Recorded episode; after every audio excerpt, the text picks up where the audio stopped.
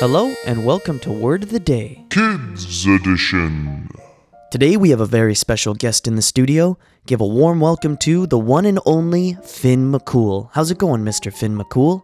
Oh, it's going real good. I got a great little riddle and a good word for you today. If you want to hear hear 'em. Oh, sure. Let's start with the uh, riddle. What riddle did you bring for us today? Ooh, what has an eye but cannot see? Oh man, what is an eye but cannot see? I gotta think about that one.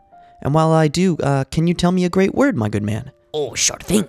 Today's kids' word of the day is inevitable.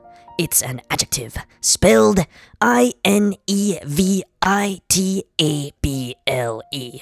And that's when something is certain to happen or completely unavoidable. Oh, okay, so uh, I kinda get it, but I need to hear it in a sentence in order to remember it forever. Oh, sure thing.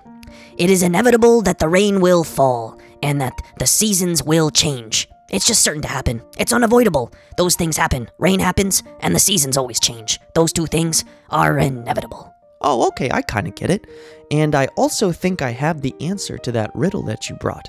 And if I remember correctly, it was what has an eye but cannot see? And I racked my brain, and I think there's one object I have heard of that fits the criteria, and that would be a needle. Ooh, you got it! Because, oh, a needle has an eye, and that's where you put the thread, but a needle can't see. It's not an eyeball. It's just what you call the little hole at the end of a needle. Good for you, buddy. I gotta go back to Finn McCooland and get another word and another riddle. I'll be back. The kids' word of the day today was inevitable. It's spelled I N E V I T A B L E. So try to use that word in front of your parents or your teachers, and I'll see you again tomorrow with a brand new word.